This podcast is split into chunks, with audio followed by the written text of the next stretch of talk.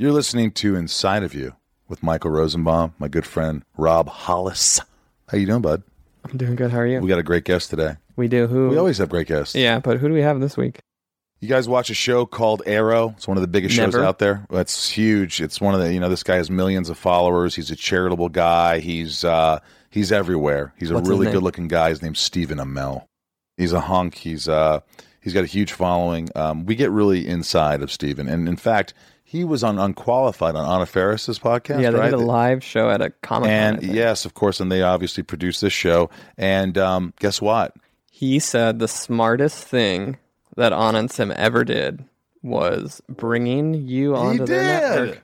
He says the show. He says he he, uh, he never opens up about his divorce, and he did. I got him to open up about it, but he said it was like I don't know. It felt natural. And look, we talk about his divorce. We talk about so many things about. Just, just get in and listen to this. Yeah, I, I think you should just listen to this. I think you're going to really dig it. This episode of Inside of You is brought to you by. The H Hemp Company. Yeah, this company has saved me. I got to tell you, their their products are the real deal. If you want to relax, feel better naturally, you don't get high at all, so you don't have to worry about that. Because I, I know there's a lot of products out there, like you know CBD based and all this. But look, you take the H Hemp company's products; they've been written about in magazines. You feel better. I I use this balm and uh, Rosenbaum. Rosenbaum? Yeah, dude, I put it on my because I got neck issue. I got a herniation in my neck. I use it in my. I've had back surgeries, and I just feel better. dude. Always complaining about being in pain, and ever since you started using this, it seems Yeah, like you bitch, you bitch a little less. Is what I've been looking for, brah. Yep. I could take H hemp CBD and still function. I can go to h hemp.com and I can try it, which you can also do. And if you use Rosie20, you get 20% off Rosie20. I know the guys there too. They're freaking amazing guys. Stephen Amell, folks. It's my point of view. You're listening to Inside of You with Michael Rosenbaum.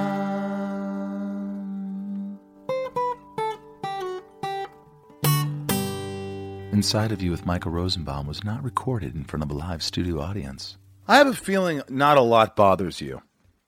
No, Is that true?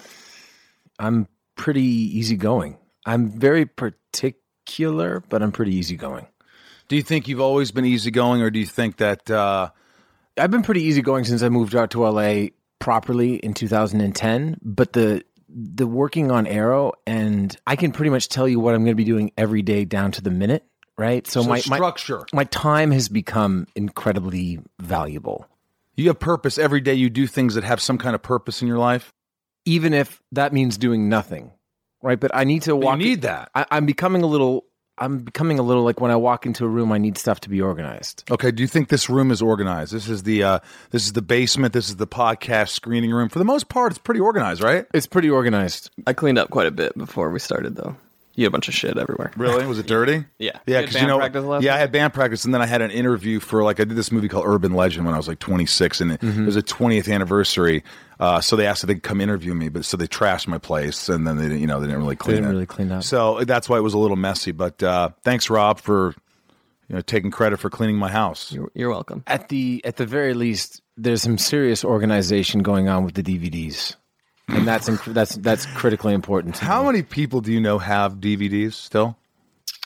Uh, I oh, one. Who's that? My buddy Jeff Brown. He has every DVD. Blu-ray slash Blu-ray. slash Blu- Blu-ray. I think that he sold them when he moved to New York, but uh, he would have everything, and I mean everything. Like we would go through his Dude. stuff, and I have laser discs upstairs in my bedroom, like Jaws collector's edition with the Peter Benchley book. I have Alien. I have, you know, people are like, you know, why don't you just sell these? I'm like, first of all, get ten dollars for this collection. Right. And it's all alphabetized, which is so- weird to some people. But why would you want to have a DVD collection and not know where to go find Jaws? that makes perfect sense. No, because I was looking at it, and I'm looking at the TV DVDs up there, and you have Game of Thrones right after Friends, so I recognized immediately that it was alphabetized. That sort of stuff is important. But you know what happens is sometimes it gets like a little messy, especially when you're talking about TV shows and box sets. So this side is a little messier than the other side. Uh, I guess you guys would have to be here to see what we're talking about. No, but why would you sell it? It's art. It is art. You come down here and it kind of adds a little fun to the room, doesn't it? It adds a Yeah. little bit like, hey, this guy's dated. Do you own a DVD player? Well, sure. Okay. I a- I- well, here's the great thing. I have a Blu-ray player, which is part of my Xbox, so you could play Right. whatever you want in the in the Xbox. Right, Do you own right. an Xbox? No, Do you have a PlayStation? I haven't had a gaming system since Super Nintendo. Stephen Amell, thank you for allowing me to be inside of you today. This is uh, we we just we always just start. I was coming down from Hermosa. I thought I was going to be late. I was worried. You're a busy guy. Your time's important. And I was like, "Fuck, dude." He said three o'clock, and I keep going, "Hey, man, what about three thirty? Like, no, three o'clock's good. I'm like, "Fuck." Yeah, but I live right around the corner from you. Where do you live? Without giving the address away. I, I live less than a mile from you. So this is easy. Yeah, I still drove like an asshole because I have to pick up my wife afterwards. But uh, but yeah, and I would have, and it's uphill, and I would have come in. That's a sweat. I would have sweat It- bad. yeah. Are you a sweater? I'm a sweater. At, at, not really more so than other people, but I have a tendency to uh, always do a workout or always not give myself enough time to cool down from a workout or a shower or a steam before I have to go and do something, and I'll just be fully sweating. Do in you my think it's important to sweat when work, you're working out? Is- Yes. what happens when, like, for me, I uh, I seem to do the same things, you know, three times a week. I go down I lift a little, but I don't really sweat. Am I is, am I missing something?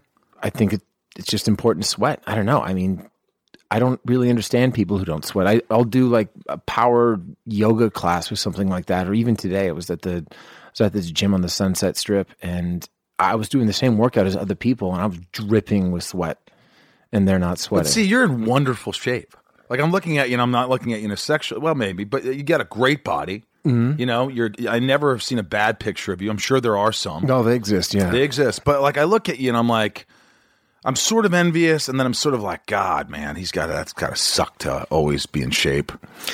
it's Is well, it both? Is it like the you Eh, ever? it's it's both. The only time that it's annoying is that every once in a while on the show, I felt like they haven't put together the proper infrastructure. Like if it's a priority for you, if you guys want me to be shirtless on the show, then then why the fuck are there donuts at craft service? Um, if you want me to go work out, build it into my day. Make my call time eight o'clock, but it's eight o'clock in the gym, and it's maybe nine thirty in the makeup trailer. Yeah. and I've always so I've I've rebelled against not rebelled, but you know I've just every once in a while on the show they'll be like, "We want you to do the shirtless thing," and I'll just go, "No." I mean, I didn't know to say no in the early days of things, but Yeah. Have you taken enough pictures, Rob? I, I mean, I, how many clicks can we get? Jesus Christ, guys, doing a photo shoot. You know, I'm waiting for you to go. To, Stop taking the goddamn pictures. Rob and I have a really good relationship. I've noticed on the show, of listening to the show. Yeah, you. This is so cool. Like uh, when when you get uh, uh, friends, peers, other celebrities that like li- listen to the show. Mm-hmm. It's kind of like I love that. The first time that I heard the show was somebody who actually uh, covered Smallville. This guy Craig, who now Craig from KryptonSite. exactly Yeah. right. So he now does the equivalent for Green Arrow and Flash and Supergirl and Such and a nice guy. super nice guy. And I, I met like a, one of the first times that I met him at Comic Con. I got to introduce him to John Barrowman, and it was like he's a he's a good guy and does good work for the show. Right. But he mentioned the show that you did with uh, Tom Welling, Smallville. Smallville. Yeah. And I had never heard Tom speak or be interviewed or Yeah, he's a real private guy. or anything. And as a result of him being private, you know, he's mythologized to me. You know, like all the stories that I hear about him, I'm sure are like these kind of wise tales that exist. Because the first time that I, the first time that I met him, be it like his behavior on set, or his salary, or you, you, where are you? Were you hearing this shit from? I'm hearing it from crew members in Vancouver who worked on Smallville. We Right. we had a ton of people Sure. who, you know, and they still wear the shirts from the 200th episode party Oh or like the God. rap party or the final season or like we got um, John, JD, JD. JD still on there? JD is still on there. Oh, what a great! I remember snorting my nose. Got some, did some coke with JD back in season one. We, he goes, yeah, bud. Uh, I go, dude, I want to hang out with you. We got to hang out. He's like, "Y- you sure, buddy? That's how he talks, right? Like, yeah, yeah, okay, all right. And then we went out and one night. We snort. I don't know if he doesn't do it anymore, but we just got really coked up, and uh, you know, I don't do that anymore either. But I'm just being honest and open. You didn't know a lot about Tom, other than you heard these stories on Tom from the other crew members and like just these, these ideas. The ones that I hear are that he wore shorts all the time, Sandals. sandals. Oh yeah, because he would get really hot. He's like, "Where? What are we at? We're a waster. Pants are coming off, and I started doing it. But then I couldn't be in character because Lex Luthor without pants. Sure. I just I had to be somewhat in character. Sure. So me wearing short, I couldn't. I couldn't. I can't even change out of dress shoes that are uncomfortable and wear sneakers or something like that, even if it's a close up. because you just feel like you're out of character. That's right. I, I, I get that. And I'm a guy who can jump in and out of character. I could be laughing and action and go, but when it comes to like what I'm wearing, Me too. I, I- yeah. So you, can you do that too, or are you really kind of serious in, in, in the zone? No, you know what? I, I try to be whatever the person on set needs me to be.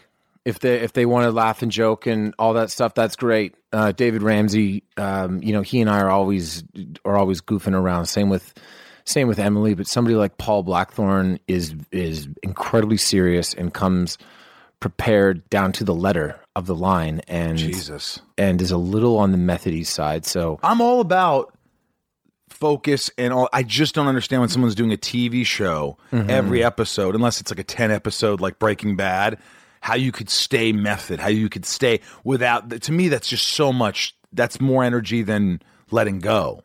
Yeah, and I work based off of the nature of how I have to work in the show, which is that I'm if I'm in there, I'm probably in every scene for the entire day. Jesus and Christ. I've got a ton of lines, so I learn more the shape of the script and then just roll with the punches whereas somebody like Paul, he might have episodes where he's really busy and he might have an episode where he's got two speeches. And so maybe you maybe you hold on to them a little tighter than you would otherwise. I don't know. Do you learn lines the day of or the night before? And do you ever say, guys, I'm, it's, it's too heavy already? You got to write me maybe one heavy and then the next one's light and then two he- or something. Do you ever like, we got to balance this out or you just ro- roll with the punches? No, I read the script three times and that's it. Wait, wait, wait, wait. I read That, you memorize lines that fast? I read the script three times because I never know what we're doing on that particular day. It's easier for me to just show up and know when do I start and when do I when do I finish. But I read the script three times and then I've been saying speeches as Oliver for so long that by the time we block the scene and have gone through it a couple of times, I just I know it. That's it. That's, That's how it. you work. You read it three times, and when you get on set, and you read the lines with the actor or something. By mm-hmm. then, you got it. Unless it's a big speech, but you don't have big speeches. No, even then.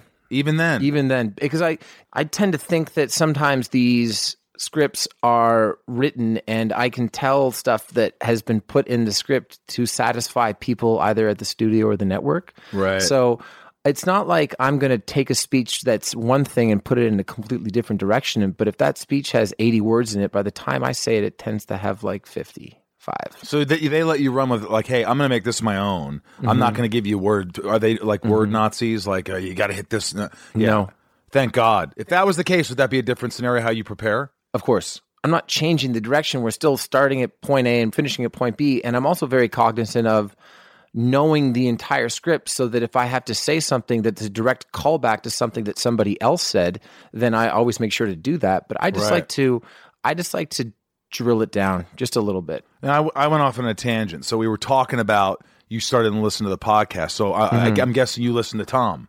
I listened to Tom. I mean, I, I didn't even really have any idea what his voice sounded like. Tom Welling, so my co-star, uh, he was Clark on, on Smallville. So you, you, didn't, you, all you knew was what you heard. The most popular stories are as you guys got into the later seasons peter roth would fly up on a on a private jet and ostensibly beg tom to do another season and i had to bring this up with him almost immediately In D, in uh, in- I- no, no, Detroit. D- dc when i the first time that i met him oh, in dc yeah, right, right, right. and he just looks at me and he just goes no That never happened. that never happened Well, you know what? Peter Roth, the president of Warner, he did take me out to dinner Mm-hmm. a couple of times to try and get me to do a couple extra seasons. But at that point, I had done seven, and I was just, I, it was different. I was shaving my head every day. I was kind of, I, I Yeah. felt like I did it. I did it. I did six seasons, se- seven seasons. Seven how many- seasons. well, you're in your seventh, right? We're going into seven going to seven. And for me, I was just like, I, you know, I want to do comedy. I want to do this. Is like, it was just hard for me because I'm always like joking around. I always wanted to do more comedy, but I remember those dinners, and I was like, I worked on that network. Uh, WB, which turned into CW, for so many years, and I remember I had done so many shows, and I probably, if you add it up, had the most years of anybody. I was a veteran for the CW, kidding. WB, and I remember we we got that we were having dinner, and it's like, so where are you from, Michael? You just want why don't we just cut to the chase you want me to do an extra season or two and uh, you, you haven't done any research why do you your secretary could have said he's from indiana here's this remember this It just I, but he was he was he was a nice guy he was he was out there He was a great. He he is a great. Yeah, it's guy. not dead, is no, he's no. He's he's a great guy. He and, is. He's and, really- and um you know is a he's he's old school. He is you know? old school. That's the way that my manager describes him. He's he's old school. I mean, he even he and I go to lunch sometimes after after a season just to chat and just sort of the state of affairs. And uh, whenever he's introducing me to someone, he's like, "This is one of our stars." You know what I mean? Yeah. And I, it's just I don't know. It's there's something. Yeah, there, there is an old, old Hollywood about it. We, about we it. had a really good relationship. I think we, uh, it was sort of severed when I renegotiated. So when you were listening to the Tom podcast, Yeah. What did you what did you get from it? Were you was it exciting? Was it like oh my god? I just liked hearing the stories because there's such a similarity between the journeys. Listening to the titular character of a long running comic book show and just his experiences and talking about some of the crew members that are still there or you know, Glen Winter. Glenn was- Winter, yeah, you know, went off to direct Supergirl and a bunch of stuff. Great Yeah. guy, what a nice guy. He basically set the template for our show. He was the director of photography for the pilot, and then he directed the 16th episode of season one and created this transition shots between the either between scenes or for the first five years of the show between the present day and the flashbacks and and again just sort of the movement of the characters and all the different things that he did photographically became the show Isn't that something? Yeah. and he was the DP on that, right?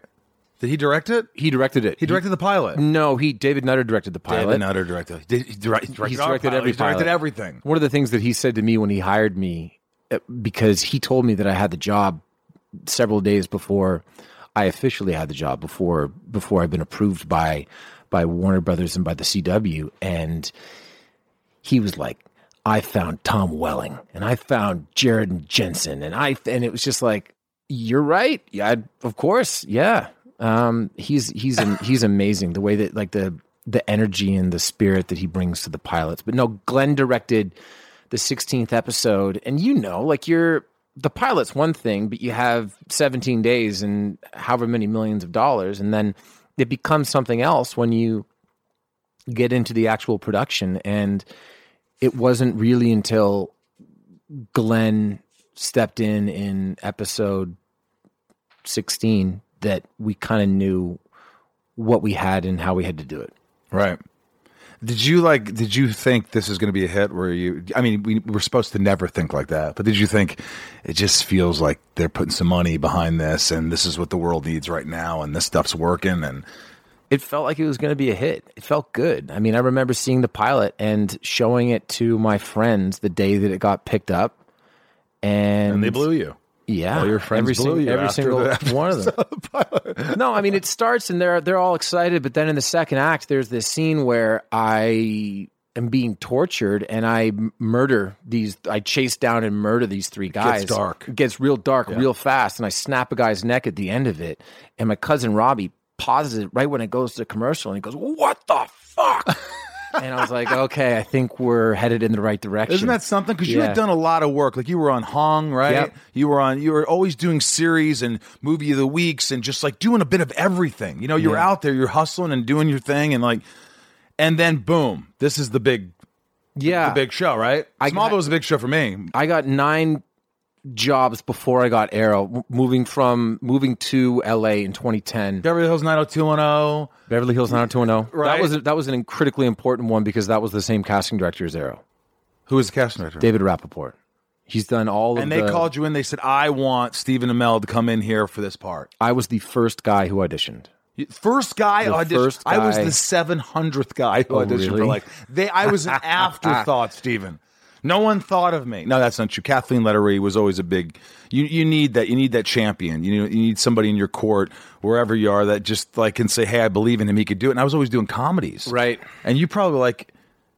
I mean, I did a lot of comedy. Hung was a comedy. Right. New Girl was a comedy. Um, uh, I did the a show back in Toronto called Rent a Goalie. That was a comedy. right? Um, that you was- play yeah. hockey. Uh, I played hockey growing up. Yeah. So you, can you still get on skates and float around? you should come with me on like a Monday. We could we could rent the ice out. Okay. There's a couple of guys I know, and we could just like get a couple goalies and just shoot around, skate. You should start getting into hockey. That's my sport. I know. And you're Canadian. You I need know. to. You are Canadian, right? I am, Toronto. yeah, Toronto. And you're a big Maple Leafs fan. I'm a Kings fan.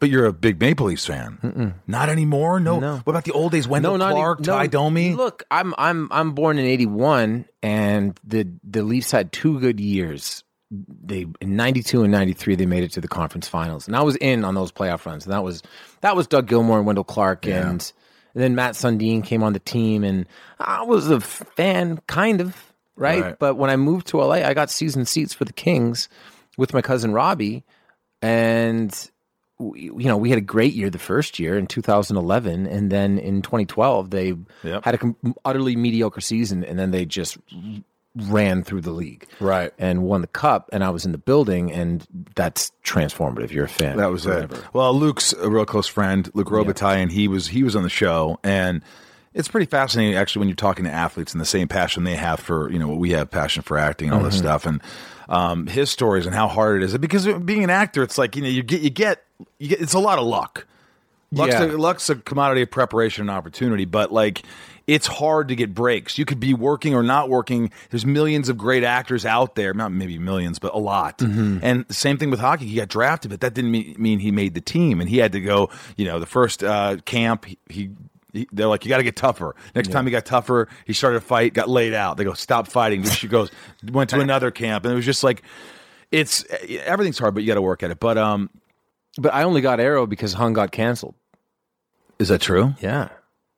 The third season of Hung did better ratings, from my understanding, than the first couple of seasons of Hung, and it was very well received critically. But they basically wiped the comedy slate in December of 2011. Were you bummed at the time?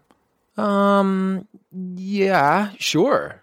I mean, I was working on private practice at the time, uh, which was the first job that I ever got as an offer, and was ironically working with uh, Amy Brenneman, who was my love interest, who worked with Tom, and he was her love interest. right. And she's like, "You're going out for this show, Arrow." She's like, "You're gonna get it." I'm like, "What are you talking about?" She's like, "She's like, Tom Welling got Superman because of me. All right, you're gonna get the Green Arrow because of me." But if it doesn't get canceled, I'm not. I'm just not available. I can't. Right. I can't go do it. Inside of You is brought to you by Nutrafol.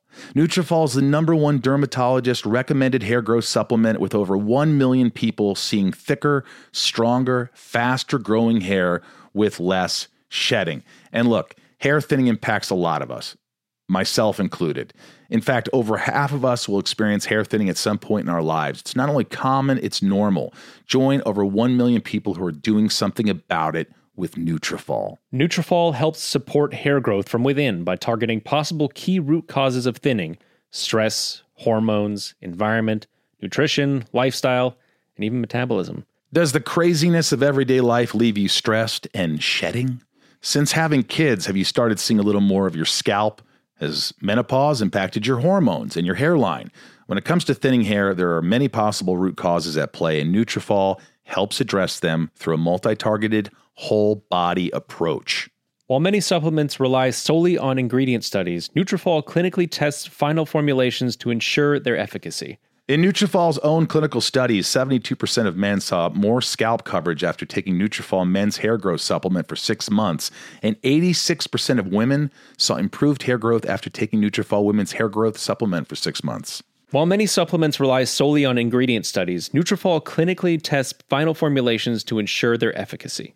In Nutrafol's own clinical study, 72% of men saw more scalp coverage after taking Nutrafol men's hair growth supplement for six months, and 86% of women saw improved hair growth after taking Nutrafol women's hair growth supplements for six months.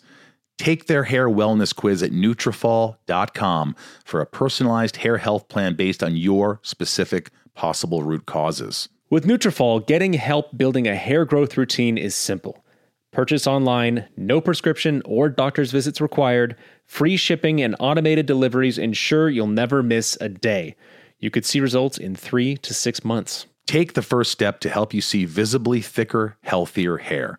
For a limited time, Nutrafol is offering our listeners $10 off your first month subscription and free shipping when you go to Nutrafol.com and enter promo code INSIDE. Find out why 4,500 professionals and stylists recommend Nutrafol for healthier hair. Nutrafol.com, spelled N-U-T-R-A-F-O-L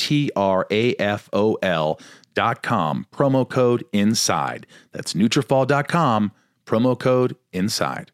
Inside of You is brought to you by Neurohacker, Qualia Senolytic. Let me tell you something. If you haven't tried this, you are missing out. I just sent this to my mom. I have it. I use it. It's a product that I didn't, I, they weren't even my sponsor when I was using this. And I was like, wow, why do I have more focus or energy? Why do I feel better? Why do I feel different? It's because I take Qualia Senolytic, Neurohacker. Look, if someone would have told me, Ryan, that there are science backed ingredients that could help me feel 15 years younger in a matter of months, I wouldn't have believed it. But uh, I tried Qualia Senolytic, and the rest is history. As we age, everyone accumulates senescent cells in their body. Senescent cells may cause symptoms of aging, such as aches and discomfort, slow workout recoveries, sluggish mental and physical energy associated with that middle aged feeling. Also known as zombie cells, they're old and worn out and not serving a useful function for our health anymore, but they could be taking up space and nutrients from our healthy cells. Much like pruning the yellowing and dead leaves off a plant, Qualia Senolytic helps remove those worn out senescent cells to allow for the rest of them to thrive in the body. And you just take it two days a month. The formula is non GMO, vegan, gluten free, and the ingredients are meant to complement one another, factoring in the combined effect of all the ingredients together. And Neurohacker Qualia Senolytic has a 100 day money back guarantee. Ugh, I have, I have more energy. Uh, I feel younger. Uh, I'm more productive. I will tell you that. I'm more productive. And uh, I feel like I have, uh, you know, I'm, I'm, I'm more enthusiastic about my life. I definitely feel that. And uh, for me, the aches and pains are less lessened by this. So that is a real important thing for me. Help resist aging at the cellular level, folks. Try Qualia Senolytic. Go to neurohacker.com slash inside. Neurohacker, N E U R O H A C K E R. Neurohacker.com slash inside for up to $100 off and use code INSIDE at checkout for an additional 15% off. That's neurohacker.com slash inside for an extra 15% off your purchase. Do you remember that audition? Do you remember like when you auditioned for Arrow? Like, you know, we we what I call false bravado. Like, uh, you know, it's just like you. You sometimes do you ever fake that toughness? Like I'm confident, I'm this, but sometimes inside you're going, "Oh my god, I'm shitting my pants." I felt very at ease during the audition. I remember every bit of it. So it turns out that Greg Berlanti, who shepherds all of these projects, it was at his office on the WB lot, and he had said to David Rapaport and some of the EPs that were in there, going back to my office, come get me if someone's interesting. And so, of course, I get in there. David Nutter's in there as well. And I read the first two scenes, and he's just leaning real far forward in his seat and staring at me with this sort of weird grin on his face. He goes- guy. he said, Do you mind waiting outside for a second? I said, Okay. And they went to Greg's office and I'm like, Greg, we have the guy. And Greg was like, You guys are just excited. You don't have the fucking guy. It's, you, it's been 10 minutes. And David came back. Was this before you read or after you read? this was after I read. After you read. And David uh, came back out in the hallway and grabbed me. And I went back into the room, and all of a sudden, there were 11 or 12 more people in there. Did you have to read again or no? yeah, and the, Oh. and I'm and I'm looking for the note. What do you guys want me to do? I mean, what do you want me to do different? And David said, "Could you uh, start the second scene facing away from us and then turn around?" And I go, "Mm-hmm. Is that it?" And he so he goes, So they are looking he at your goes, ass. He goes, "Yeah, sure." And I did it again, and again, no notes. Were you having fun? Or you I, I kinda, was having fun. It, I mean, it was a very serious scene, but I was, I was, I was having fun, sure. And then they're like, "Okay, thank you," and I left, and I got a call from my agent, or I called my agent. You need to work on your ass, Stephen. Is that what your agent right. And I'm like, I, I know that this is not how this works, but I'm pretty sure that I just got that job in there. And Test Deal came through within an hour And then David brought me back a couple of times for my audition with Peter Roth and the rest of the WB team, which is a very unique audition. I don't know how it was for you, but you, you're not, it's not an audition room. You're walking into an office, like an office space with windows and all that stuff. And it's more about the way that he framed it to me was like, imagine that you're walking out on the Tonight Show. That's what they're looking for. They're looking for you to come into the room, be a little bit outsized, and stare everyone down, and be a, Sell it. and be a leading man when you walk in there. And I remember walking. Jesus, And I he- never thought of it like that. and and David also said to me, Peter Roth is a hugger, which he Oh, is. boy. So he goes, he goes, he goes, walk in there. He goes, give him a big hug, and I did. And he goes, Stephen, I hear you're Canadian. And I said, not today, Mister Roth, not today. and the and the room laughed, and I could. And David just like looked at me with two thumbs up and like wild eyes. He's so. The, I don't think it. Frankly, I don't think it fucking mattered what I did after that. Like being able to walk. It was like the he liked and- you. You were Yeah. likable. Yeah. You were a leading man. Do you remember, like, look, you, you, like you said, you'd only done nine things, which were a lot. Mm-hmm. You're doing hung, but you hadn't been a leading man in a series. And so the deal, as I know this, what networks will do, what they will do is try to give you as little as possible because they think you haven't been a leading man. So we're going to give you whatever. And if it's a hit, we'll give you more money. Did you feel like it was, uh, the deal was, you didn't care what the deal was? I didn't really care what the deal was. If if they had said you're going to pay us two hundred dollars an episode and You didn't. You, didn't. You didn't. year for free. Your agent, lawyers worked the, the deal that they could. it was a fair deal. I had no quote. I'd never been a series regular before. I was a series regular on Hung technically, but I wasn't going to be bumped up to a series regular price until the fourth season, if there was a fourth season, which there wasn't. Uh, yeah. But I, it was a very, very fair deal. I mean, the first thing they did was try to hire me as a Canadian, Oh, that's a no-no. and that was a big no no. Say, explain what that is. I mean, if you do that, you're getting paid. Less money, and you're not getting any residuals. No, could you imagine it? No residuals at I- all if you're a Canadian. No, they I pay cannot. Canadian, and that's what they try. Isn't that something? Well, I mean that's the, that's, That's the, cruel. That's the first conversation that they have, and my agent shut it down immediately. And basically, the the business affairs person, you know, comes back semi embarrassed and goes, "You know, I got to ask for, I got to ask because ask. if I can save the company money, I'll get more money. That's right. And that's what it is. When did you know your value? You knew that this show was a hit. You go, uh, usually it's after season two, you renegotiate. That's when I think we did it. And you're like, you know what? I got to change some things around because, you know, when you mm-hmm. first dive into a show, you're like, I'll do whatever. Yeah, of course. Force my call. Bring me in at whatever hour. I'm malleable. I'm, and then it comes a time where you're like, nah, I got to get sleep better you guys got to be ready. Like I'm ready with my lines. You guys mm-hmm. got to be ready on set. Mm-hmm. All these things happen. They sound like they're trivial to people who aren't in the industry, and they'll sound like, "Oh, come on, just it's it's acting. How hard could it could be." But when you're a leading man, which you are, and you're doing 16 hour days, there comes a time you're like, "No, you can't force me tomorrow." That happened very early for me. That happened in episode eight. Do you remember? You remember exactly? I remember exactly where it was. In the early days, we, we didn't do a lot of reshoots, but they were not happy with a couple elements of episode five. They couldn't figure out how to how how to have Oliver interact as the Green Arrow with people that he knew. Which it sounds really simple.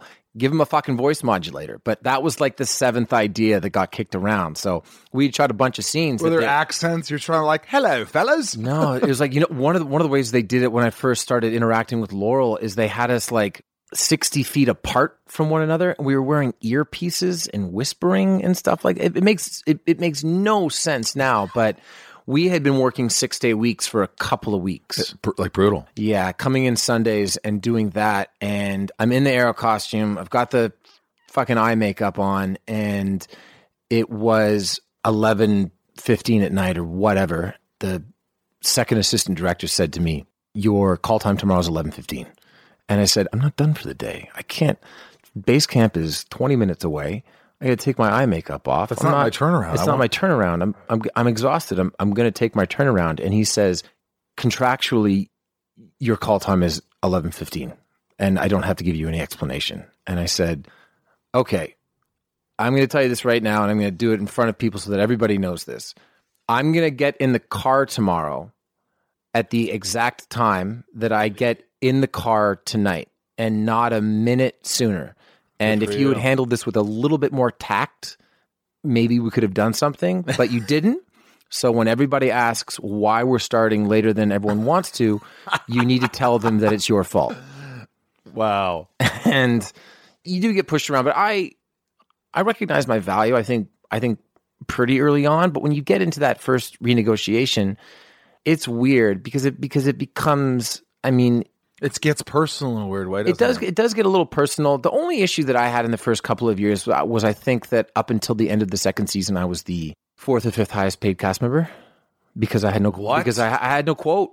I had no But you're the lead. I know, but you know, Right, right, It's right. it's no, just the right. way that it- I think that's the way it was even in Smallville. I was Sure. making more than Tom in the first Yep. year, but then of course, yeah, things I remember changed, I had with- no problem with him getting more than me. The guy Right. was working every day, and he was the lead. I was the second. So they they gave me what what they term as a gift after season two. So it's them raising my salary without asking for anything in return. And my thing was very simple. I was just I just said, you know, quite frankly, I think that I I, I work way more than everybody else. And and especially in season one and season two, it was it was way more disproportionate than it is now. And I think that somebody was making X and they're like, okay, your new salary is going to be X minus like twelve hundred and fifty dollars per episode. And I go, what are you doing? That's not the most amount of money. And they said, yeah, no, it's the most amount of money over the course of twenty three episodes because the person above you is not all episodes produced. I was like, okay, technically you're right, but Here's what I leaves a, want. that leaves a s- little bit of a shitty taste in my mouth, just a little. It's it, you know it's amazing you say this because I don't care where you work, Mm-hmm. whether you're working a nine to five, whether you're working at like I worked at a grocery store, I worked at McDonald's. You ever work at McDonald's, Rob? No, Did you work at any fast food restaurant or any restaurant? no, I worked at a Great Clips though. A what? Great Clips. What's that? They cut hair. Did you were you a hair d- No, guy? I, I like clean the combs and you clean the shit up. work the cashier. I just That's interesting. I didn't know that, Stephen. pretty You're gonna cool. get a kick out of that. and, a, and a movie theater as a projectionist. Really? You knew oh. that. Yeah, I did. I knew that. So what I'm saying is, if your company is doing really well and you're working really hard, it's just common sense. It's like, hey, the company's doing really well. I'm an integral part of that. Uh, I'm a hard worker. I show up every day. I, I do what I'm supposed to do. I, I think uh, it's a no brainer, is what the fuck it is.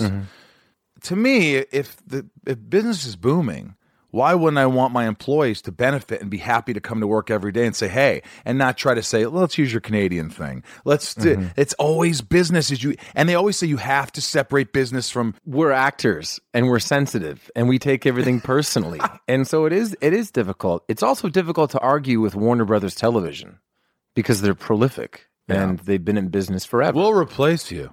Well, sure. We'll give I some other guy eye makeup. Sure. I, I'm the the entity of Arrow is bigger than me. It's I am replaceable. You're not Every- every- replaceable. They're not replacing you. They wouldn't replace you even after a season. They know the charm. They know whatever the reason is successful. It's called Arrow. It's about you. Sure. And so you have to know that value at the same time instead of not being cocky, but you're like, hey, I'm Arrow. Yeah. You know, I don't want to. I don't want to be a dick. I don't want to ask for too much, but I also want to get what I deserve. Yeah, when I did my renegotiation, it was it was not the most um Fun. yeah, well, it wasn't fun. It actually fun. it actually it actually wasn't fun because I have a lot of I have a lot of friends who have been in similar positions and I knew what the actual numbers were. Right? So when someone's telling You me you knew Tom's number.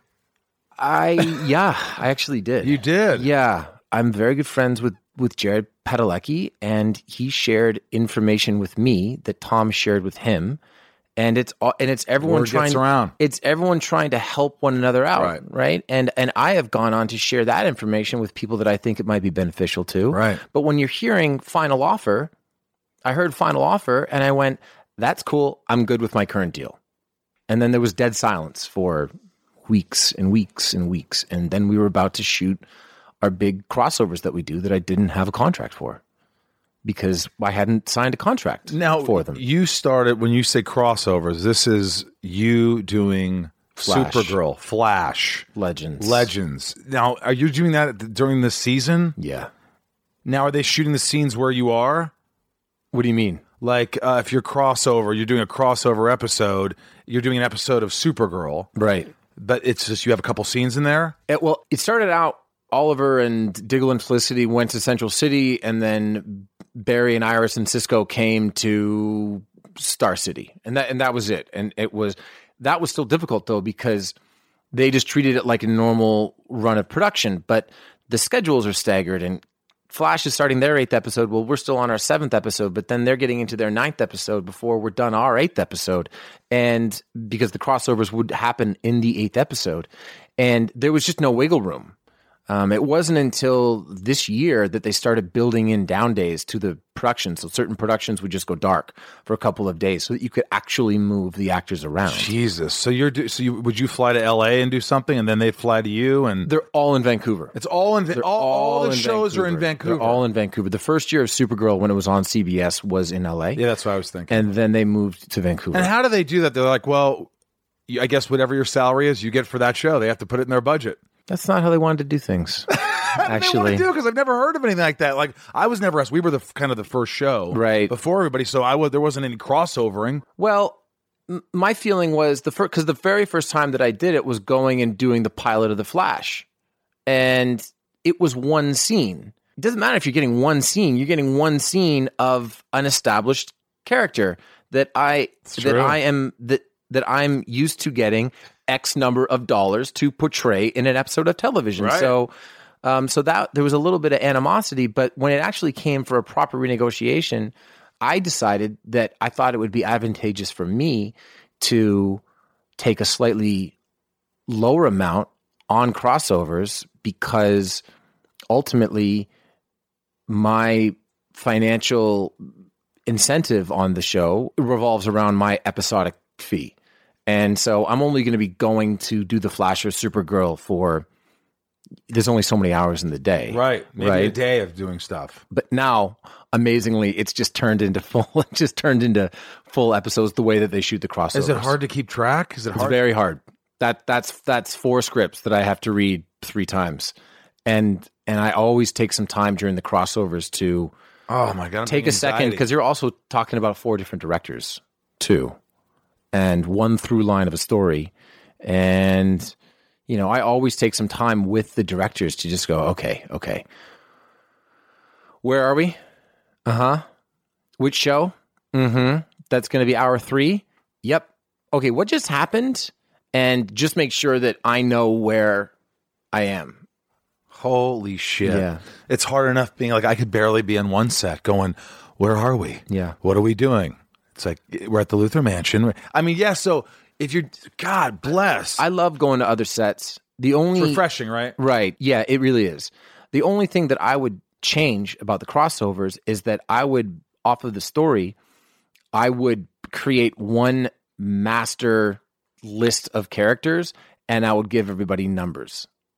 Right? Like, and- Right. And, if people don't know what you're talking about, on, um, you know, on Arrow, I'm number one and David Ramsey is number two and so on and so forth. But when I go over to Legends, um, Your number. I'm number I'm number 70 77, right? Right.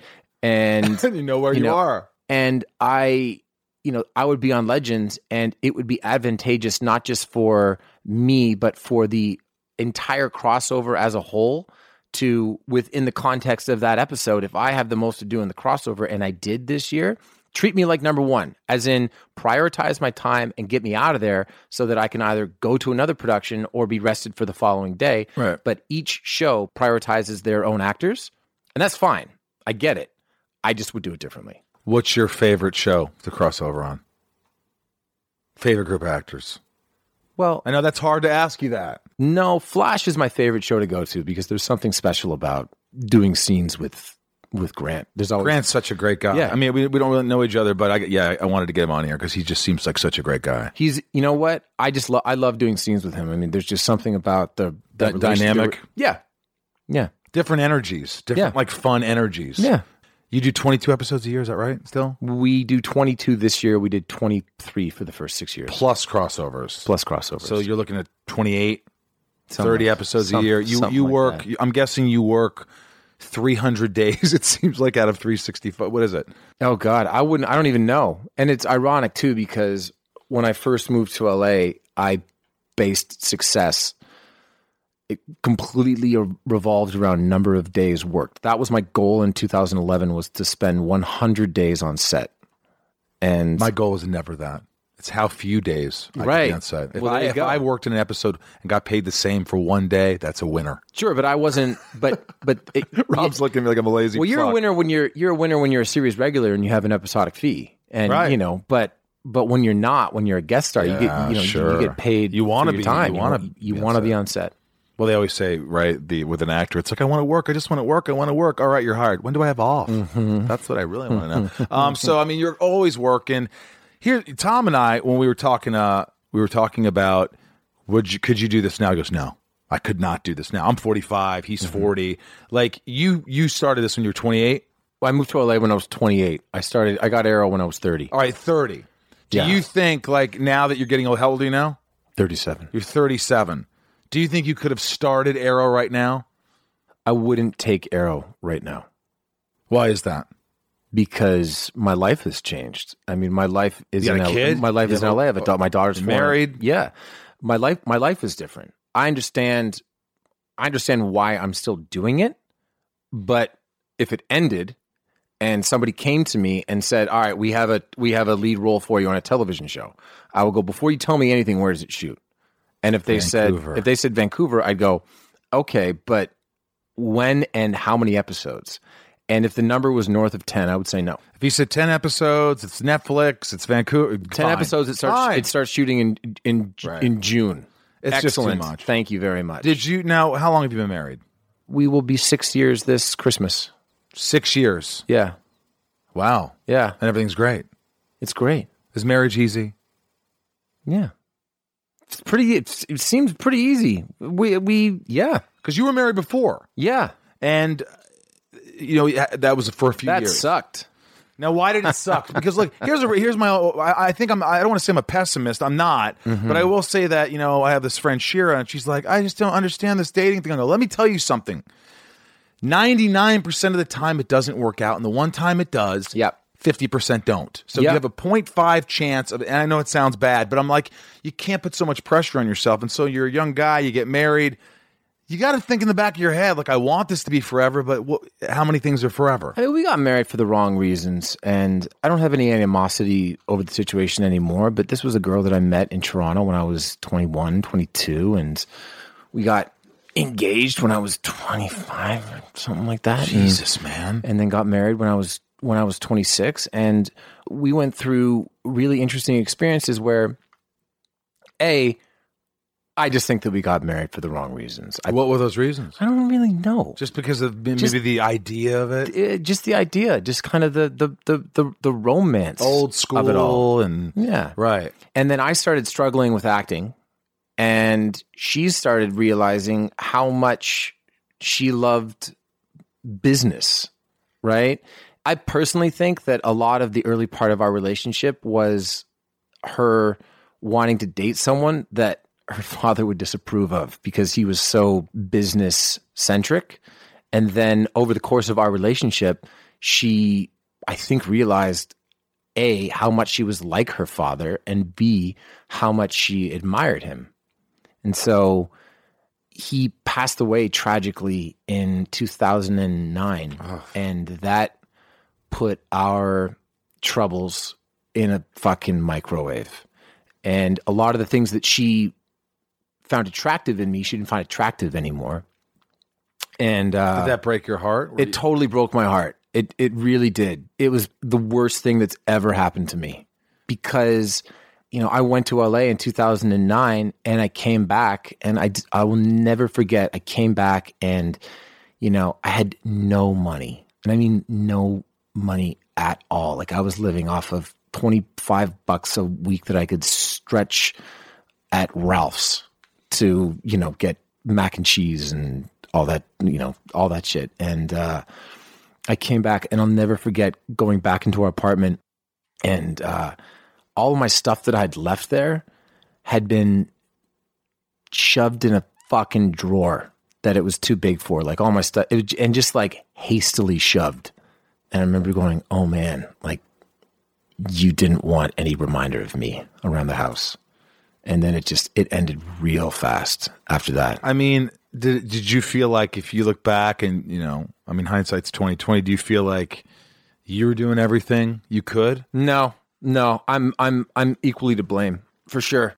You know, I was I was involved in acting because I wanted to be famous, and that uh, pays that that will you'll never get there. Right. You know, some people might, right? But yeah, but if that's what you're doing it for. It's Yeah. not- it's- first of all, it's not healthy, and I think we've all done it. Anybody who says they haven't thought that when you're 18 or 19 or 20, you're starting Sure. out going, "I want to be famous. I want to fucking be a big movie. I want to work with Denzel." There's everyone goes through that, but then you have to go through like, do I really love what I'm doing? Yeah. Do I really? Where's the passion? What's the purpose? Yeah. You know.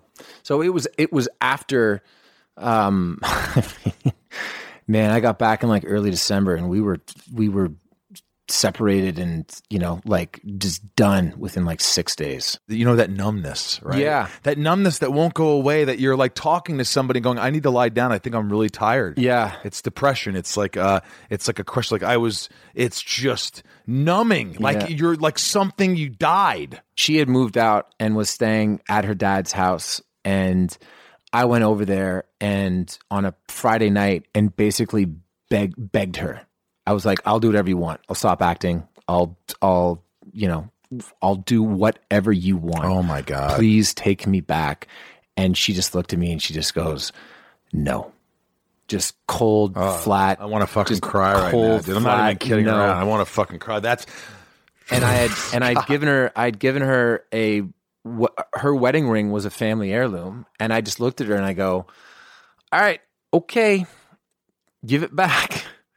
And she gave me the wedding ring back that night, and then I walked home, and I remember going and I had to teach a fucking spin class the following morning. to segue. God. And um, Faster, you fuckers. and then I remember seeing my mom, and I, I saw my mom. She goes, "How are you?" And I go, "Bad. It's over. It's totally done. Like a fifth grade relationship. It's done. And did you cry in front of your mom? Hard.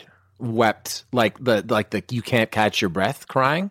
But after that cry, we walked back to my apartment, and I phoned up two of my buddies that had really been uh, marginalized because my ex didn't particularly like them or didn't like one of them and it affected my relationship with him and my other buddy was getting married the following weekend and both me and my ex were in the wedding parties so i needed to talk with him as well and by the end of that night i felt like i was I, I You felt like again. Part was- of you is back. yeah, yeah.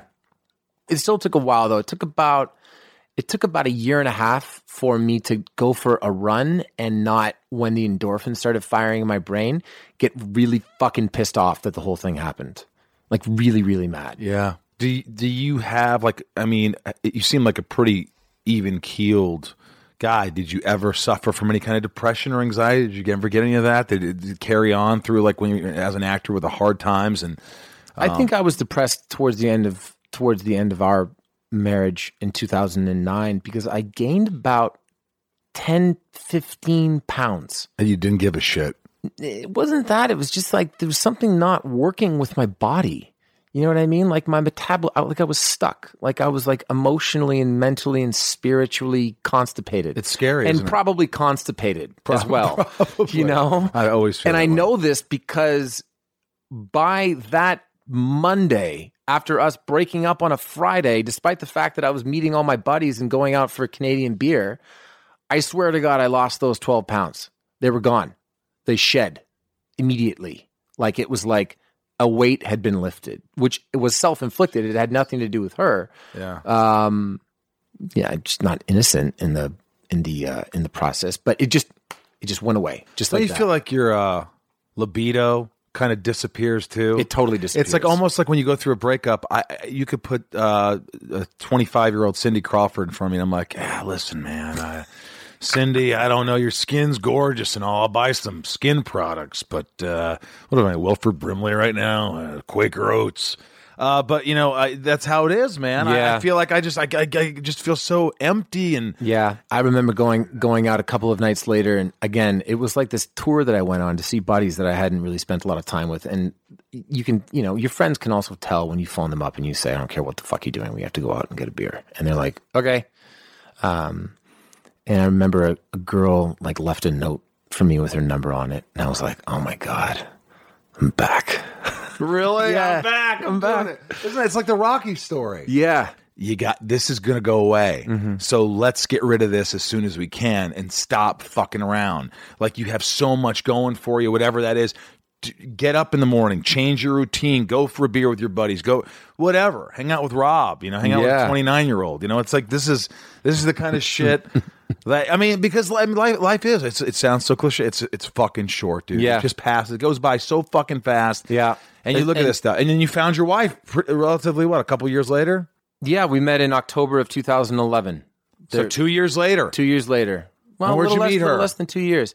She is on. She guest starred on my favorite episode of television ever. Sanford and Son, the That's episode right. where uh, they steal from. No, what is it? Yeah, no, it's the it's the season four finale of Mad Men. It's called Tomorrowland, and she plays this girl that comes into the office and is so striking that it, she basically arrests the office. But you didn't meet her there. you weren't on Mad Men. I rewatch my favorite television shows all the time. I find it therapeutic. I find it uh, important as an actor to having seen something focus on different things, be it an individual performance or photography or whatever.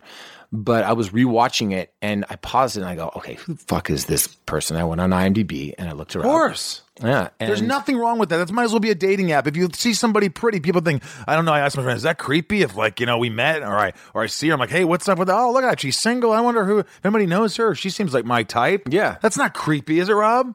No, Well, you said that with a little bit of uh, reservation. no. I mean, look, it's so hard to date in this fucking town. Yep. So, I mean, I think it's okay, whatever, as long as it's not creepy. You meet somebody, hey, what's your last name? Oh, cool, we had a good time here. I'm not going to ask for your number because that's too soon, but you know what? Maybe I'll look you up on Facebook. Go ahead, Steve. Yeah. No, I, I, so I looked her up, and then and then you get her name, you Google her, you find her Twitter. She's in L.A. Not a surprise. Mm-hmm. And she put out a tweet advertising that she was going to be at um, some event that Adidas was putting on at the Sayers Club in Hollywood. Uh, you went. I was going. You were already going. I was already going. I have no reason to lie. I was already going. Was- you I- it was like you had to look as good as you could. not really. No, just I, I was just I was going to the But event. you wanted to meet her. I wanted to meet her, and I was going to the event with my buddy Johnny, and um, she worked for AEG, so did w- some work with Sayers and and stuff like that at the time, and uh, just saw her, introduced myself, and said I thought you were great on Mad Men, and then walked away. And she gave me her number. After you walked away. Hey, Stephen! Yeah, later in the night, she gave me her number. And when was the first date after that night? Maybe about a well, I think I had her and a couple of her girlfriends swing by my place for football that Sunday, uh, like so three days later, and then I think I took her out for dinner that week, and then we had you know a whirlwind romance that was fantastic, and then that February I got cast an arrow, and it got it got rocky for a little bit because it's like okay. Um, Everything's changed. now. Everything's about to You're going to. Vancouver. I'm You're going to filming every day. To You're- say nothing of the fact that I'm going to Vancouver. Yeah. And so what are we doing? Yeah. You know, And you didn't know. we didn't know.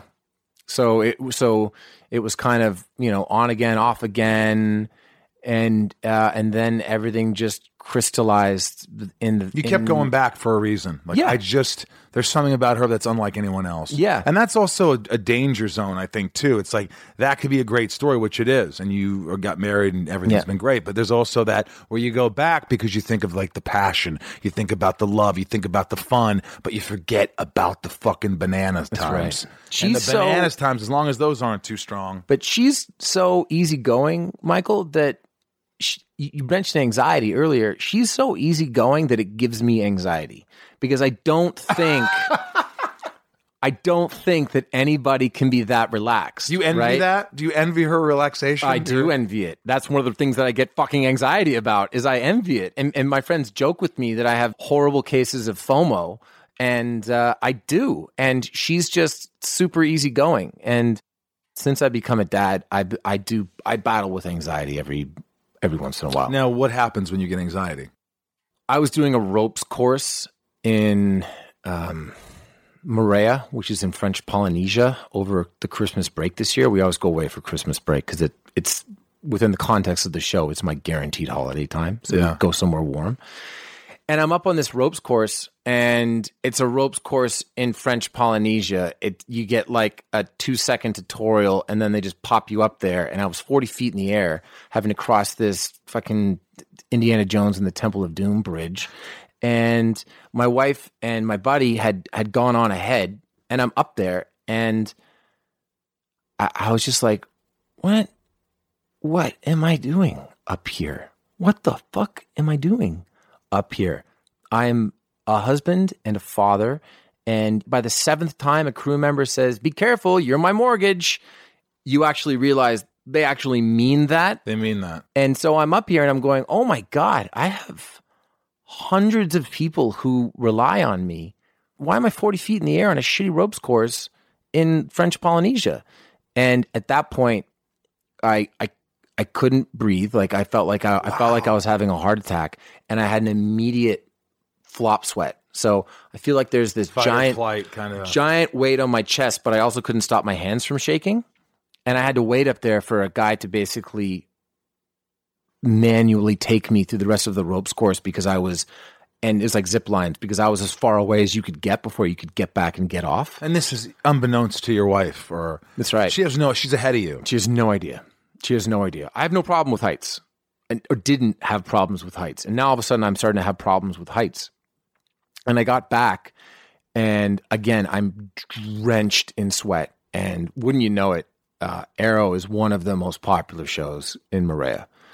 Like eighty five So percent. everybody's looking at you? Eighty five percent of the people on that island knew me. Didn't matter age, gender, wow, whatever. They they knew me Overwhelming right now. and I and I'm now around a bunch of people who are about to do a ropes course, and people kept coming up and asking for photos, and I'm just sitting there like hand shaking, just can't get my can't get a grip, and I, and that I was having a panic attack.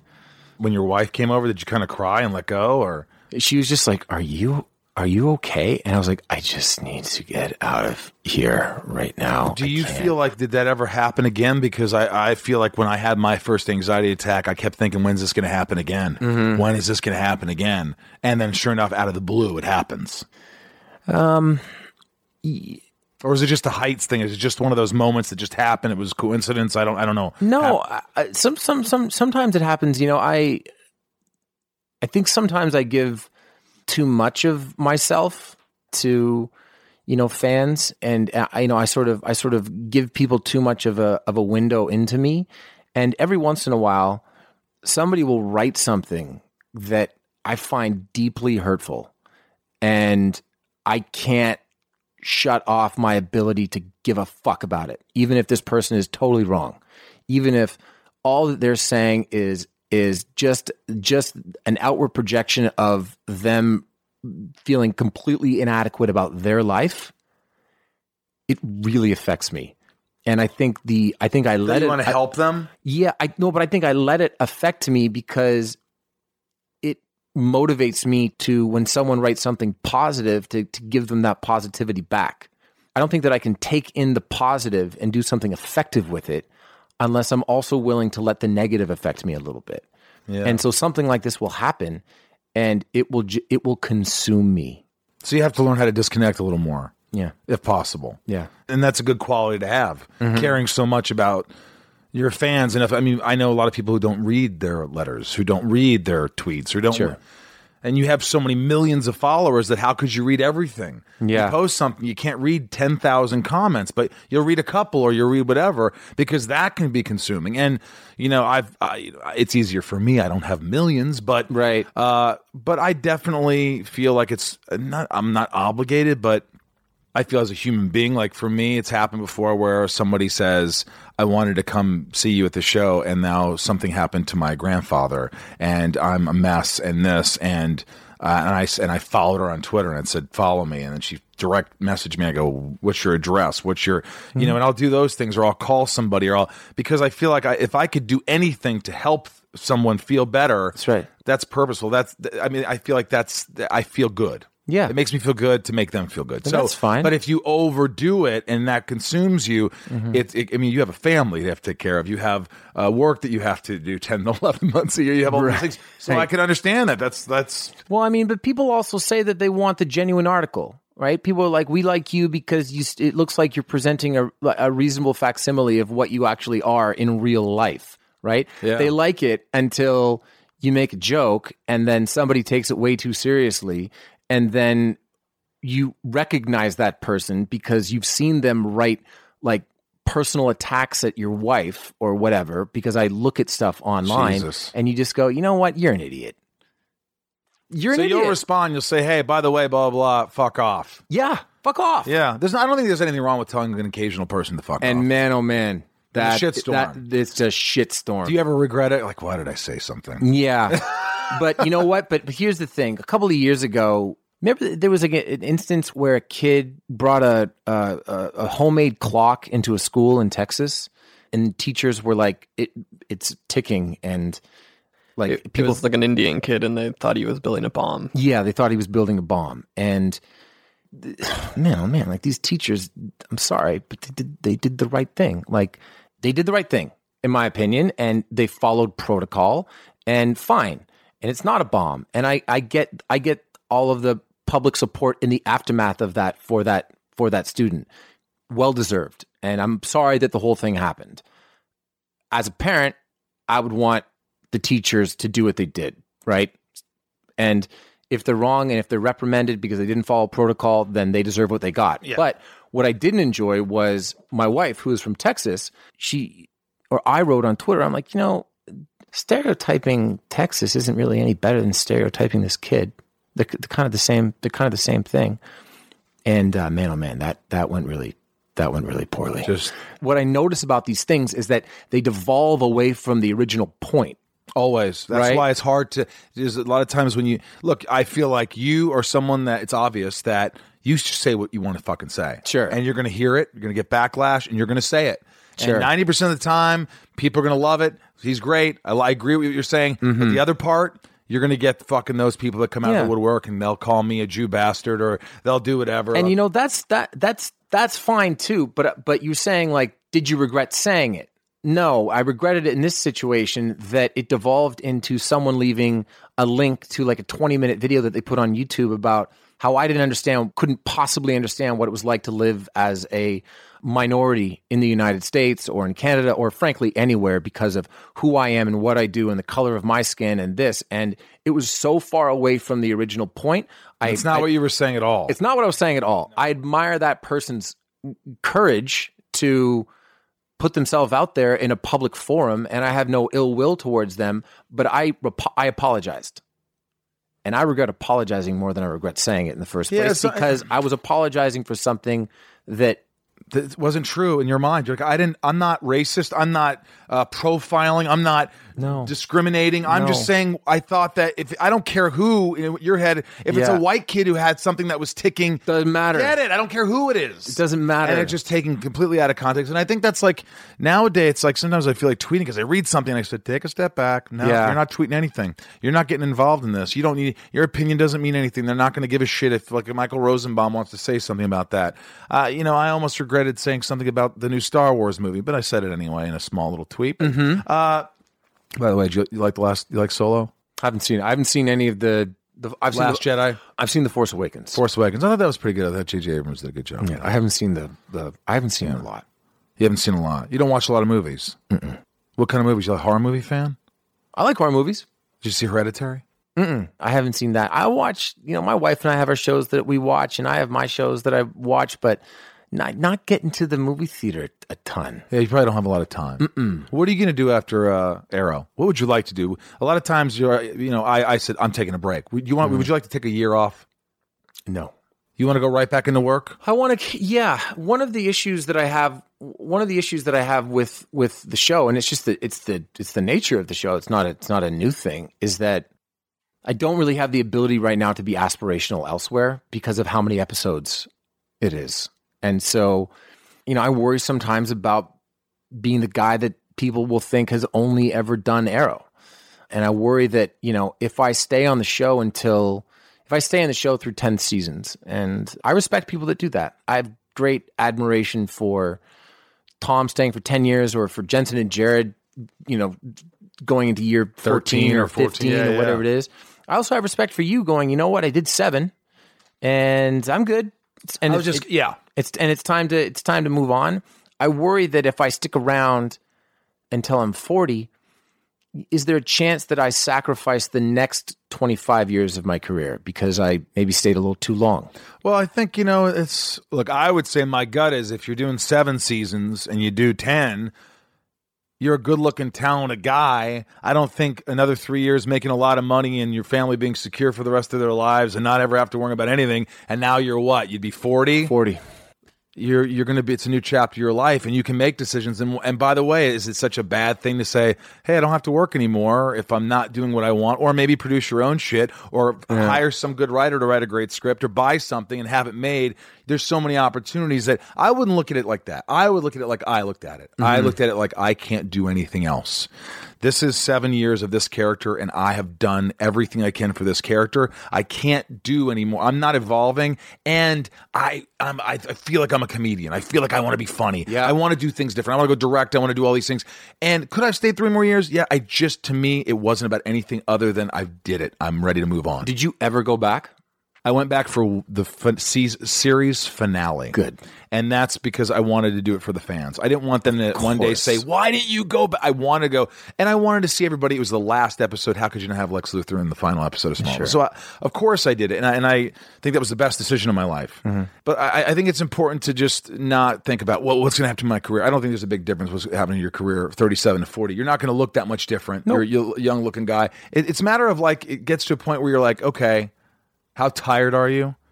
If you're fucking really tired and you're just like, I just, I just got to do something else, and it's just like you, the passion isn't there, and you're like, and th- that's different. The passion is still there, a hundred percent, and and we have a lot of new blood on the show right now, which I think I think is important. But uh, you bring up a good point. This is what I have been thinking about. What else does my character have to do? Like what? What else? What? Die. That's the only thing left for him to do. Can the arrow die? Sure, he doesn't have superpowers. But I mean, could I think the only thing, whether he dies or not, and I find it incredibly difficult to believe that that would ever that would ever happen. You know what I mean? I don't know that I don't know that anyone would allow themselves to be cornered by like killing the title character of the I show. honestly think that would be a great idea. I mean, I think it would be a great. I think if, I'm going to get so much heat. No. all I'm saying is this: if let's say uh, before I, I'm going to let you finish, but my, my- I'm thinking, what if at the last episode of Arrow, whatever that is, Arrow does die, but then something else can happen. We realize in another show or whatever that he wasn't dead. It doesn't matter. the only thing that is left for him to do, and he doesn't have to die to do this, is he needs to leave a legacy because we have all these other shows that exist. So whether Arrow continued on in the absence of Oliver Queen or someone else took up the mantle of the Green Arrow, um, you know, He has a his child, could little sure. Arrow, also called Laro. He does have a child, but his, oh, he's, but he's like twelve on the show. Yeah, yeah, yeah. He's twelve. Um, Maybe a little girl who's going to be the future of. Who knows? But but I think that I think leaving a legacy is the one box that is left to tick for the character. Well, that's either something you got to think of if you don't do three more years. Have you? Re- are are you doing? Or what? What are you doing? You're doing season seven. And My that- contract's up after seven, so it's So, it's- it's so you got to make some decisions here. I think there's going to be some clarity on my future on the show soon. Maybe there's something they could do where it's like, hey, I'm not going to give you another three years or two years, what you want, but you say, hey, let's do a year by year thing. If I do seven, let's talk about eight. Now there's not going, oh my god, I got two more years of this or three more years. No, actually, I think that um, it was a very interesting feeling once we were picked up for season seven because all of a sudden I saw the finish line. Even if it's many, many years from now, that will be up to me and not up to the studio who has had me under contract willingly. I signed it. Right. I have no regrets that I signed it. But every year it's like, we're going to pick up another season. You have to come back, right? Season eight would not be that. So we're talking about it. I like it. What would you like to say to all the fans out there who've been supporting you? I mean, you got a, one of the biggest fan bases I've ever seen a show like this. It's, It's- just extraordinary. It's extraordinary, man. It's it's incredible. And all all the people that I've met, the people that you know have been along for the entire ride. Um, John Barrowman during the first season said, you know, you think that your show is the most popular when it's out and when it's on all the billboards and when it's you know in the public consciousness, but that's not true at all.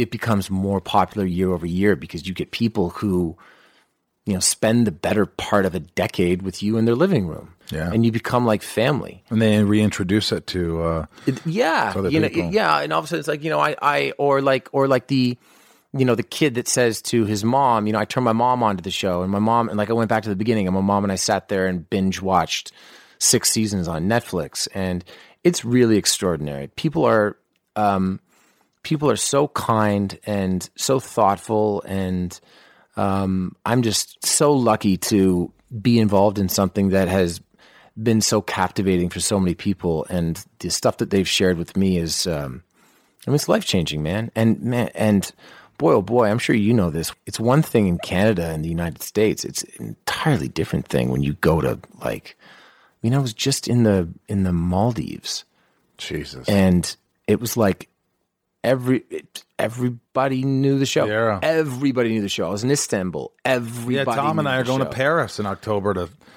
Everybody we're going knows to the- Paris. yeah. We're going to, you know, I, we were just in Australia. You were in Yeah. Australia. It's like Couldn't it's move on- Extraordinary. How lucky are we? It's could a not fucking lucky thing. Couldn't move on the streets of Sicily. Couldn't move.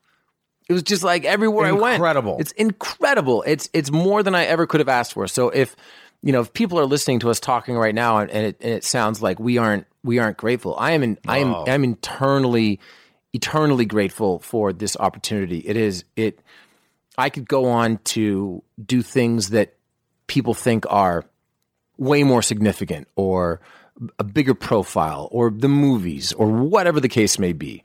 Arrow will always be the most important thing that has ever happened to me professionally, ever. I and I think it's the same thing with Smallville. I think Yeah. Mm-hmm. you know uh, incredibly fortunate, and you know, but I think the most important thing probably is the whole fuck cancer movement and what you did for that, and you're heavily involved Mm-hmm. in charities, which it's easy to be. Well, it's not easy to become famous, but it's easy to you know you go out there and be an actor and enjoy all the benefits, all this shit. But you do a lot of charity work. You do a lot. I mean, I think that means a lot to you. It does. It's uh, you know, my mom's a two-time cancer survivor, and it's all happened very. Um, it's all happened very, very organically. You know, the the fuck cancer campaign are the things that people think about, and, and it's sort of what comes up if you're if you're looking into any philanthropic things that I've done. But I love the campaigns that like there was a young girl, Sophie, who was and is battling a brain tumor. And, you know, we just took a simple GoFundMe page and I was like, look, I'm going to sign a couple of things, but um, we'll organize a draw. I'll have her, her mom organize a draw, but, you know, just, can someone just go on and give two bucks? But like five bucks gets you a ticket and you just get in the draw, whatever. We raised like, I don't know, like a hundred and some thousand dollars. Just, just, just people giving five bucks at a time, ten bucks at a time you know, some people would come on, they give you $150. And it was just like to see the, to see how kind people are. It's one of the reasons when I see someone just being so violently negative over nothing that I just want to go, I don't believe you. I don't, I don't, It's hard. I, I, It's I hard don't, I don't believe the, the indignation. I don't believe it.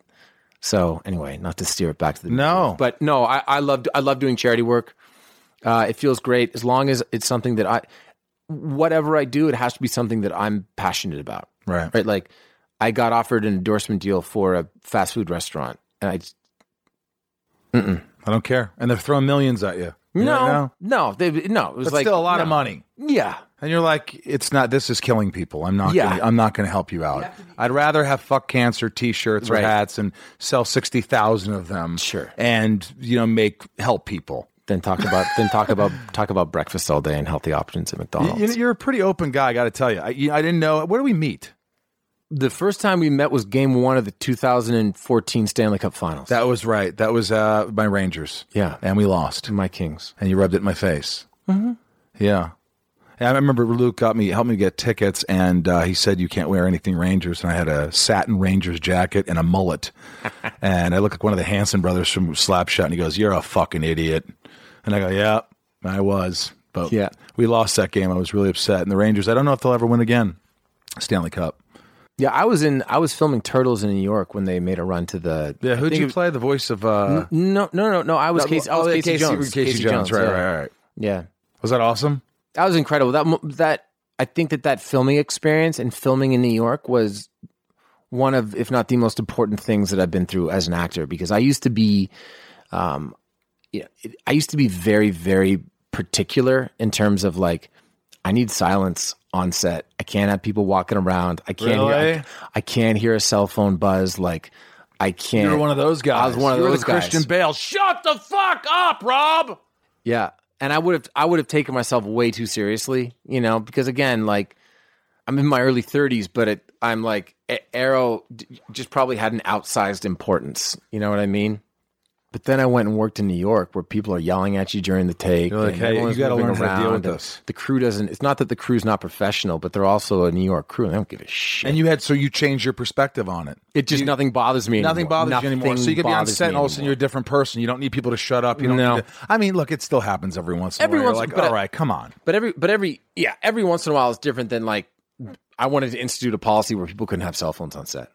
It's just a true story. So you were a set Nazi? a little bit. So are you saying you were a little bit of a dick? Ah, Because you're such a nice guy with all these great things and the charitable, but you could be a dick as long as you evolve. I think in the early days, I think relative to now, I was probably a bit of a dick. And now I want to I want to specify that doesn't mean think treating that's cool. that doesn't mean treating anyone with disrespect. Like far from that. Not not not not in the slightest. It's just like we're here to do a job, right? I, I've asked crew members um, all the time. I'm like, you know, you guys want to break for 15 minutes and and sing a song, or do you want to do you want the day to be as efficient and quick as possible so that everyone can get back home to their families? And everyone always says the latter. It's always the latter. Yeah. right. Want to get home. So our set is a little bit more efficient and maybe a little bit less kumbaya than some other sets in Vancouver. And I think that every once in a while that gives me the reputation of being a little prickly. And it's like, well, okay, fine. I also am completely aware that I can't control the perception of people ha- that people have of me Oh, God, because because I you hear about Welling, right? And and and his behavior. And then you meet him and he couldn't possibly be a nicer guy. And it's like, okay, yeah, definitely all the stuff that I heard was bullshit. I don't So- even know the stuff, the bad stuff. I mean, I- it's not that- we it's never not- had a fight, but yes, but you hear not- people always talk shit. People, Yeah. I'm sure, going to say, "Hey, that Rosenbaum, he's an asshole." Mostly Yeah. Rob here.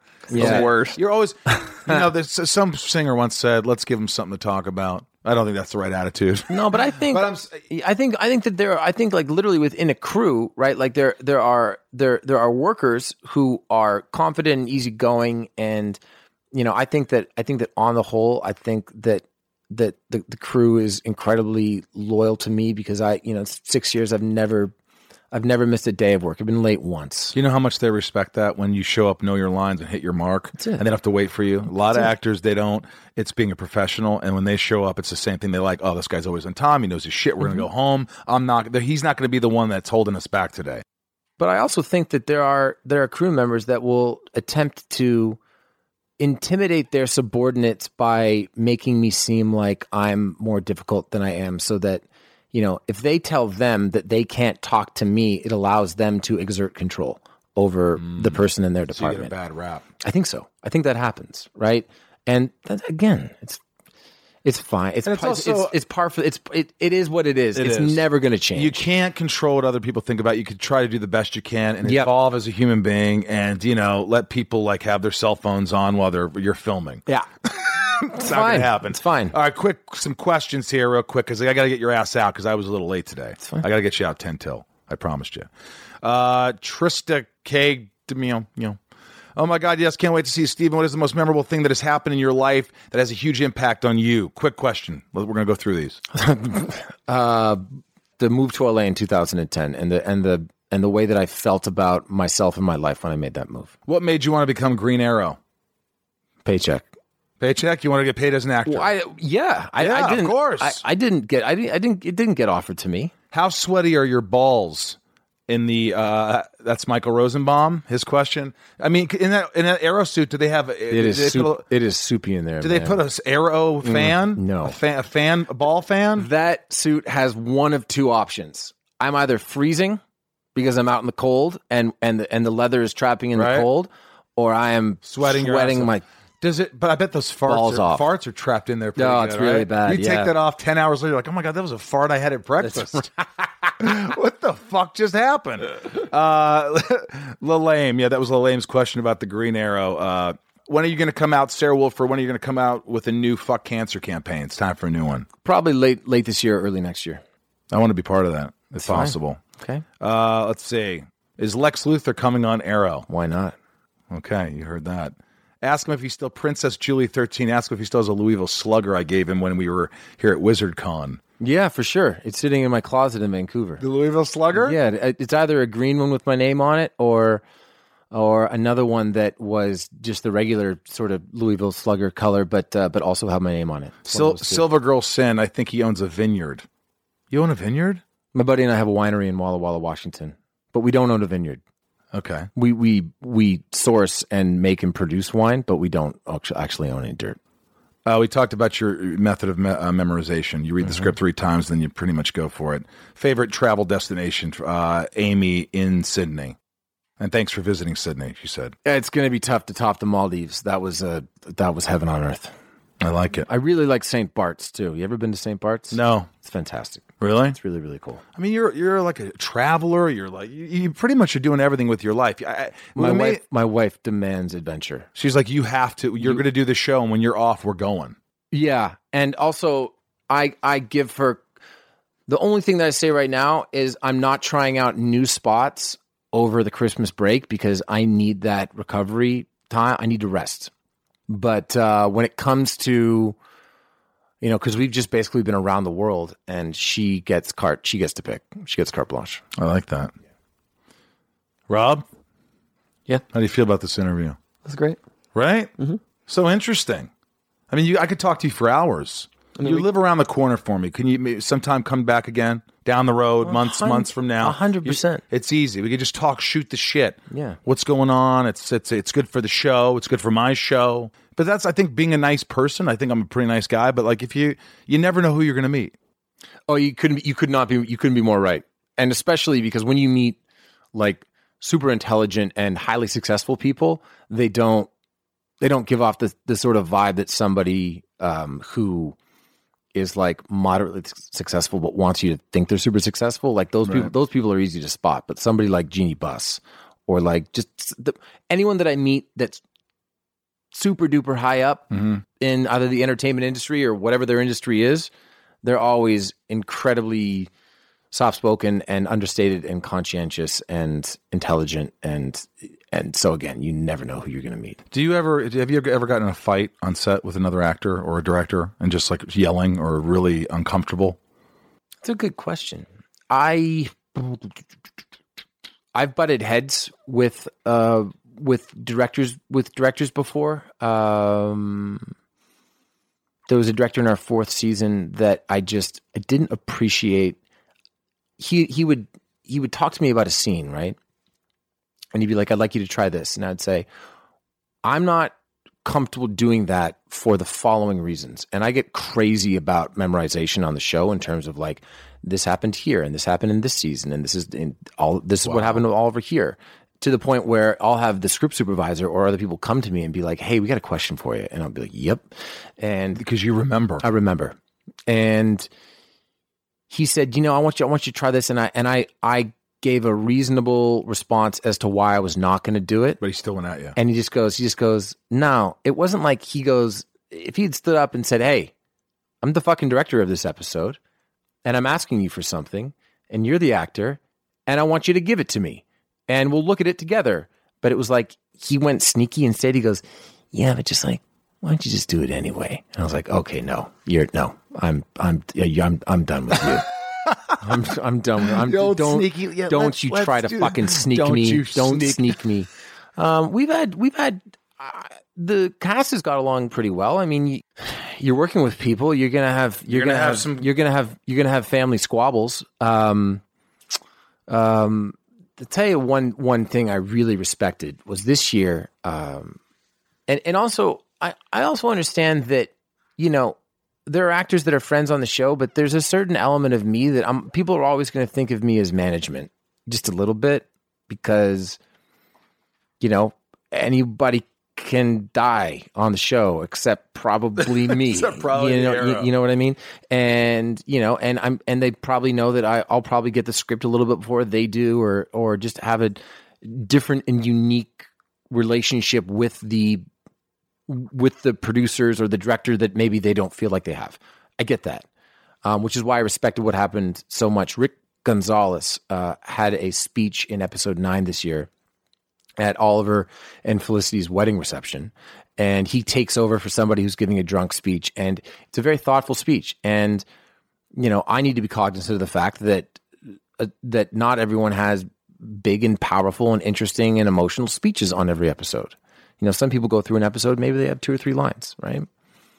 And we were just we were just saying the words. We weren't even blocking the scene. We were just saying the words. And during his first reading of the speech, I just because I'm sort of joking around in character, I I made kind of a flippant remark. Don't remember what it is, right? But it was just meant to kind of lighten the mood. And it's the start of the day, and it's the first scene that we're doing. And didn't think anything of it. Came back to set, and he took me aside and he said, "Can I speak with you, please?" And I said, "Yes." And he goes, um, "You making a joke like that really interferes with my process. This scene and this moment in this episode is really important to me, and I didn't appreciate what you did." And I said, Thank you so much for saying that. I'm incredibly sorry. It will never happen again. I meant, I didn't mean anything by it. It was just a joke. It wasn't even a good one. I'm really sorry, man. But above all else, thank you so much for coming and talking to me about it.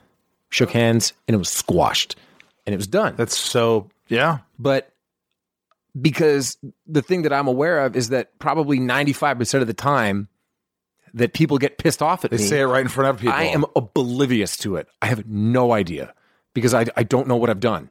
And maybe they feel intimidated and they don't yeah. want to talk or you say about it. something and you say stupid things. We all say stupid shit. Everybody says stupid shit. And so most of the time that I offend somebody, I am completely in the dark about it. So the fact that he pulls me aside, it's squashed. My level of respect for him, which was already high, jumps up even more. Yeah.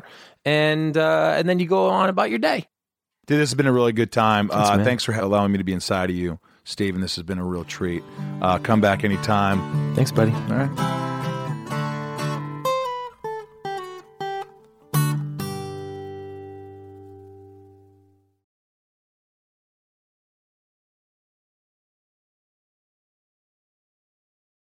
Welcome to Talkville, the ultimate Smallville rewatch podcast. Guest star Sarah Carter as Alicia Baker. Although I didn't really work with her a lot. But Tom did, and they had some real big smoochy scenes. Yeah. Can we talk about that? Could there be any more sex? What was a three page makeout scene that just kept going? Good Lord, we get it. They have chemistry. Jump in now or catch up on any of the past seasons of Talkville on YouTube or wherever you listen.